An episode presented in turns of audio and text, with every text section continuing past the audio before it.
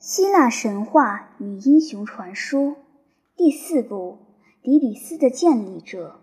四，俄狄浦斯在科罗诺斯。二，你怎么说？俄狄浦斯叫道：“你妹妹来到这里来了吗？”好爸爸，真是她来了。安提格涅说道：“这里站在你的身边，她自己会回答你呢。”他转身拥抱那位美发的女郎，他从他的马上跳了下来，将马绳抛给了一位骑马的从人，张开双臂向他奔去。伊斯莫涅比安提格涅少一二岁，面貌很像他，却有些不同。他与安提格涅身材相类，却较为温柔婀娜。当他抱着姐姐，又抱着父亲时，双眼不断地落着泪，啊，最亲爱的人儿呀！他哭道：“好不容易才找到你们呀，而现在见到了你们，却禁不住要哭了。我的孩子，我又觉到你的爱情的接触了吗？”俄狄浦斯说道，握着他的手，告诉我你为何而来，是为了舍不下亲爱的人吗？我为的是我对于你的关心，爸爸。伊斯莫涅答道：“我和我的亲信仆人一同出发，来告诉你这些消息。你的两位兄弟近况如何，孩子？”俄狄浦斯问道。“他们怎样生活着？”“他们称心如意地生活着，但现在他们什么都不如意了。”伊斯莫涅答道。“啊！”俄狄浦斯叫道，“这两个人是如何的？”逼消埃及人的样子呀，在埃及，男人们坐在家中织布，而他们的妻奴却到外边来做工挣钱做日用，因为他们啊，女孩子们，她们应该为我做苦工，然而却留在家中像女人似的。至于你们呢，却代替了他们而负着我的担子。他在这里，我的安提格涅，自从他由孩子到了处女时代。全都协同我在漂流着，仍然引导着老人经过林地荒野，饥饿、足疲，他都走向前，冒着多少次的狂风暴雨，晒着多少天的骄阳炎日，仿佛是一个无家之人，以此为他父亲求得每日的粮食。而你，伊斯莫涅，不为一个底比斯人所知，前一次已找到了我。告诉以阿波罗关于这个玩曲的神事。好孩子，这第二次你带来的是什么消息呢？爸爸，伊斯莫涅说道：“我能告诉你我所遇到的许多危险与困惑。当我在寻找你们到这时，但我不说，为的是提了他们，便像重受了一次苦厄似的。我所带来的消息，乃是关于你的两个不幸的儿子的。”他们直到前不久还住在底比斯，可是现在，啊，和一个不和的凶恶的精灵却捉住了他们二人了。这精灵不知为哪一位神道所送来，且为他们自己的凶狠的性情所养育着的。他们现在为了争王位而掀起战争了。因为厄忒俄克勒斯篡夺了他哥哥的权利，驱逐他出国去，使波里尼克斯据流言所引到了阿尔格斯，在那里他娶了国王的女儿为妻，现在正召集了一阵联盟军以侵略我们的国邑。这些并不是无聊的根言，爸爸，是绝真急确的事。我看不出天神们怎样的要表现出他们对于你的受苦的冷血心来。那么，你有什么希望？俄狄浦斯说道，望着神道会眷顾我，或给我以任何帮助呢？大大的希望，伊斯莫涅说道，因为我听见了从德尔福来的关于你的神事。但让我先说出我的故事，你便可明白了。当我的兄弟们开始仇视着时，底比斯人派人去问阿波罗，他给他们以回答说：“假如他们愿意发达，他们必须携你回家去，不论生与死，因为他们的力量与安全只靠在你一人身上。在我身上，俄狄浦斯悲苦地叫道：“难道我是他们的争夺物？不论现在是活着或死了都好吗？”“是的。”因为从前把你践踏在下的天神们，现在又将你抬高了。”伊斯莫涅答道，“所以我必先预先警告你。”这时，克瑞翁他自己正在路上，要来带你到底比斯的边界上。那边界你是不能越过的。我不明白你，他父亲说道。“你得更明白些，孩子。底比斯人如此对待我是什么意思呢？”他们将派人正在边界之前坚守着你，他答道。因为虽然你的出现将是他们反抗一切敌人的安全保障，然而他们却不欲使你入于他们之中。但至少当我死了时，他们总要埋我骨于底比斯的土地上了吧？俄狄浦斯渴望地说道。不，那亲人的血液的污点不允许那么办啊，我的爸爸。伊斯莫涅叹道：“那么，他们将永远不会把我放在他们的权力之内。”他叫道。“但告诉我，你的兄弟们也听见这个神事了吗？”“啊，那两个恶人听见了，他们都很相信。”伊斯莫涅说道。“这两个恶徒！”俄狄浦斯叫道。虽然他们知道我可以合法的复回我的家中，竟牺牲了一切的亲子之情，图以保着王位为念，竟允许把我当作囚人囚禁着吗？这些话听来真难过。伊斯莫涅哭着说道：“但我必须承认他们是实在的。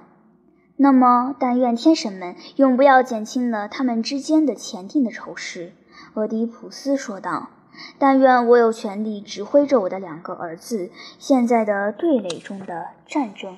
至于这个程度，他现在握着王权与王位的，将不再住在底比斯之内；他新近被逐出国的，也将永不再得回家。听了这些话，他的两个女儿高声地哭了起来，而科罗诺斯的长老们禁不住喃喃地表示他们的不赞成。然后，盲人热情地说道：“听着，你们雅典人，请你们为那二人及我下一判语。你们知道，当我生育了他们的父亲不幸被逐出国时，他们不认我，拒绝给我援助，不且由他们之手，我乃被宣告为一个不法者而被逐出去。他们将要说。”也许迪比斯的国家驱逐我，不是由于我自己的要求吗？不然的，朋友们，在那些最初的可怕的时候，当我的唯一意念只欲在当时的被视作一个谋杀者，而由众人投石以杀死我时，原没有一个人帮忙我以成全我的愿望。这是过了很久之后，当我的痛苦已是平息下去，我看出我的狂心的受罚已超出我的罪孽所该受的了。这乃是在那个时候，国家判决我以永久的放逐。那时，我的两个男孩子该当服役着我，但他们并不。他们并不说一言半语，把他们的父亲从一个族人与一个乞丐的运命之中救出，而这两个人，他们虽是女孩子，却用尽了他们的小小的能力以看顾着我。我靠着他们求得供养、保护以及所有孝顺的看护，但他们的兄弟们却选择了另一方面。即坐在王位上，执着王杖，俨然做了底比斯的国王。啊，让他们坐下去吧，但他们将永不能有我为其同盟。卡德摩斯在他们的统治之下，将不会有好处的，那是我十分确知的。不仅由于这个最近的神事中表示出，且由于阿波罗在好久以前对我说的话，所以且任迪比斯人派遣了科尔翁或任何有决有力的别的领袖们来寻求我。因为如果你们朋友肯维护我和你们的神圣的保护神在一处，则你们将为你们的国家得到一个有力的援救。而我的敌人们便将有了困厄与苦恼了。长老们深深地注意地听着这些话。当他们在一处商议了一会儿之后，他们的领袖便说道：“你是值得连续的，啊，俄狄浦斯，以及你的这些女儿们，且更因了你宣言你自己为我们国家的救主。”我们很愿为了你的福利而指点着你，那么，请你就说吧，我的好友。俄狄浦斯答道：“请你们指点着我，有如对于一个立刻便会遵从你的吩咐的人。那么，且对于你最初走进的那些神道们，你且践踏上他们的土地的赎罪吧。”领袖说道。“以什么仪式？”俄狄浦斯问道。“教导我，朋友们，我该怎么办去？”第一，领袖说道：“你必须用洁净的手，从那涓涓不息的圣泉上带了水去祭奠，在水中掺和了蜜，但是不洒，放在染化的钵中。这钵正像我们捧在手中的，是出于一个有技能的艺术家之手。先用雪白的羊毛缠绕着钵的口与柄。”然后向东方倾注出祭水来，每一波倾注三次。到了第三次时，钵中所有全都清出无余。然后你必须三次放了九枝橄榄树枝于那个所在，向左与右这样的祷求着道：“啊，请你教导我那祷词，那是最要紧的事。”但愿那些我们明知为仁慈的神，以仁慈的心接受祈求者，以救他。长老尊严地背诵道：“用这几句话祷求着，让和你同在着的人也为了你之故而同声祷告着，不许高声，只许轻声的、漫长的恳求着，然后离了开去。”留神，你走时不要回头望着。如果你听从了我的话，办好这些事，我便将勇勇敢敢地站在你身边；否则，异乡的客人，我真要为你站立不安了。于是，俄狄浦斯努力要从他岩石的座位上站起来，但为疲倦所胜，他又沉坐了下去，说道。我不能往前走了，我的孩子们，两个衰弱之点拖我下去，缺乏力气与我的盲目，让我们当中的一个去为我办好了这些祭礼吧，因为我想一个人去祭献比一千人要有益。如果爱情灵激着他，快去办成了这件事。但不要两个人都离开了我，因为我没有指导是一无帮助的。我要去办这件事，爸爸。”伊斯莫涅说道。“不过我还要知道要在什么地方祭神，在这个圣灵之前。”于是，一个长老答道。我要指示你那个地方，供给你以所有计时应用的东西。那么，让我们走吧。”伊斯莫涅说道。“安提俄涅，看望我们的爸爸，等我回来。”这个时候，太阳已向西走，虽然长昼的炎夏还不曾到了静穆之时。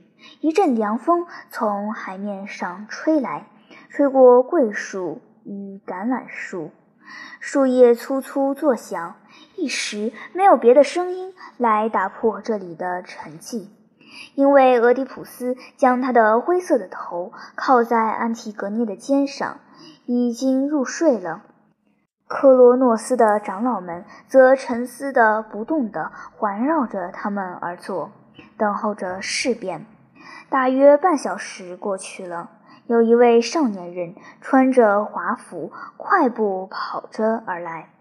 当长老们站起来迎接他，对他致敬时，他以一种姿势回答他们，然后他以他锐利的黑眼凝望着甜睡的流浪者与他身边的女郎。忒修斯在这里了，我的爸爸。安提格涅微语道：“他知道这个少年必定是谁。”盲人听了这话，坐了起来。屈身向前，以一种可怜的专心听着。忒修斯立刻开言，以一个国王对于他的同等的人说话的尊重的敬意说着：“我认识你，不仅为了以前关于你盲了眼的不幸的报告，啊，拉伊和斯的儿子，也为了我新近才知道的事。”因为你的衣服与你的受苦的仪容，已很明白地表示出你是谁。我以心感的同情问你：不幸的俄狄浦斯，你为何到我国中与我这里来求庇护？你和你的这位为你经历一切的不幸的女郎，请说，因为你所要说出的忧愁，我也碰巧知道。我也是养育在他处，像你一样的，我更甚的，且曾在一个异国战胜了所有的许多危险，所以我对于一个像你一样的异乡人，从不曾转脸背向而过的，在我的权力之内，我总能极力的帮助他一切，因为我很知道，我乃是一个男人。同你并不两样，不能称明天为我自己的。于是俄狄浦斯说道：“忒修斯，你的表白如此简明高贵，允许我回答你几句话。因为我是谁，祖先是谁，从何国而来，这你都已经知道了。所以，除了我要告诉你以我所欲求的以外，并无别事，你要知道。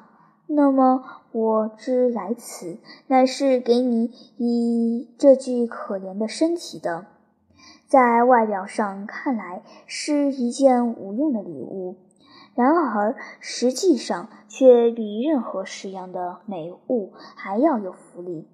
是的，它将带给你和你的国家大大的福利。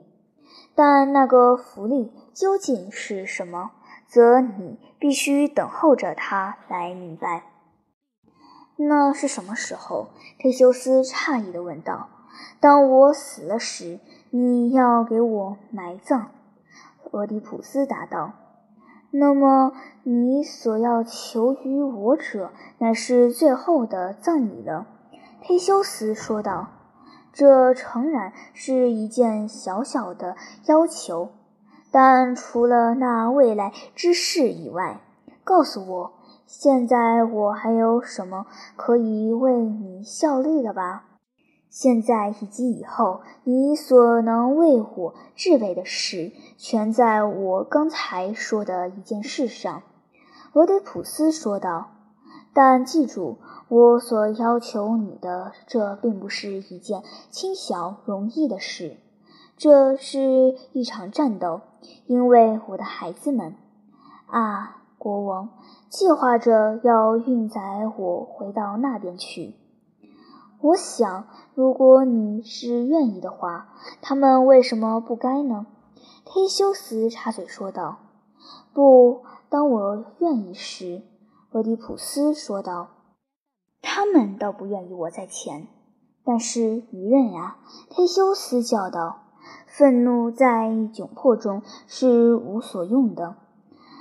等你听完了我的故事以后，你再责备我吧。现在请不要如此。俄狄浦斯庄严地说道。少年国王坦白地说道：“我没有知道，便说出来，是我错了，请你告诉我所有的事。”啊，忒修斯，我所受的是一难又一难，每一难都比以前更奇怪、更可怖。俄狄浦斯重重地叹息道。那么，你所要传述的是你家中的旧仇古恨了？国王问道。并不是的，因为那个故事每个希腊人的口中也已熟悉了。俄狄浦斯悲痛地答道：“我所要说的乃是最后的事。看，关于我不幸之上的，乃是我被我自己的儿子们所驱逐。”而成为一个族人，而现在他们又寻求着要得到我，仅仅因为阿波罗曾显示出我这个弱躯，不论死与活，假如在哪个地方休息下去时，将成了那个地方的堡垒。但因为一个弑逆之罪还附在我身上。他们的意思却只想带我到底比斯国土的边境，将我囚禁在那里。所以现在，埃勾斯的爱子，请接受我入你的国土。你自此以后将见到俄狄浦斯与你的国土上并不是无意的人，除非天神们欺骗了我。于是，克罗诺斯的领袖开口说道：“我的国王。”这些以及相类的允诺，乃是此人从开头便许下我们的。忒修斯十分感动，答他道：“谁能拒绝了一个奉献的友谊呢？他不仅为一个临高的同人，自有助于我们市民家庭的，且还是我们的神道们的一位祈求者，且还要付最富裕的贡品与雅典及我的。我注意到这一切。”我并不推却他的要求，我允许他进入我们的国家中。所以，如果我们的这位客人高兴住在克罗诺斯，我便留下他给你们看顾了。好，长老们。但你如果愿意和我同住在雅典，俄狄浦斯，你也可以那么办，随你的意思选择着吧。阿宙斯，请降临祝福于这些人身上。”俄狄浦斯恳切地说道。“如果上天允许我的话，忒修斯，我要和你同去。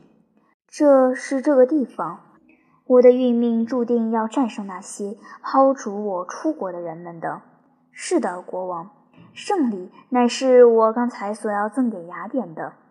如果你实现了你的允诺，请不要疑惑。”忒修斯答道：“因为我永不会卖掉了你的，我不欲负你以一个誓语。”俄狄浦斯说道：“仿佛你是一个下流的人似的。”如果你这么办，国王说道，“你所得的也不过如从我一句话上所得的一样。”我知道的，忒修斯。俄狄浦斯答道。但尚有一件事扰恼着我，许多人不久就要来带我离开这里。不要怕，这些百姓们将对付着他们的。忒修斯回答道，眼望着长老们。现在暂且告别一会儿。不，不，俄狄浦斯叫道：“注意，你不要离开我呀！这不是你来教导我的责任，老人家。”国王有点不悦地说道。但是恐惧迫得我说话，俄狄浦斯说道：“你不知道他们如何的说着恐吓的话。”我知道这。忒修斯插嘴说道：“在我拒绝他时，没有一个人活着能带了你开去。至于恐吓呢，你所怕的人们也许说的是关于追捕你的夸大的话，但在他们与你之间，我想他们是隔着一个不能跨越的大海的。”不，请你快快活活的，不要怕。如果你不相信我，则请你信托遣你到这里来的阿波罗。然而，我很知道，即在我不在时，我的名字也足以保证你不受任何危害了。忒修斯这样说着，便沿了到科诺斯的路走去了。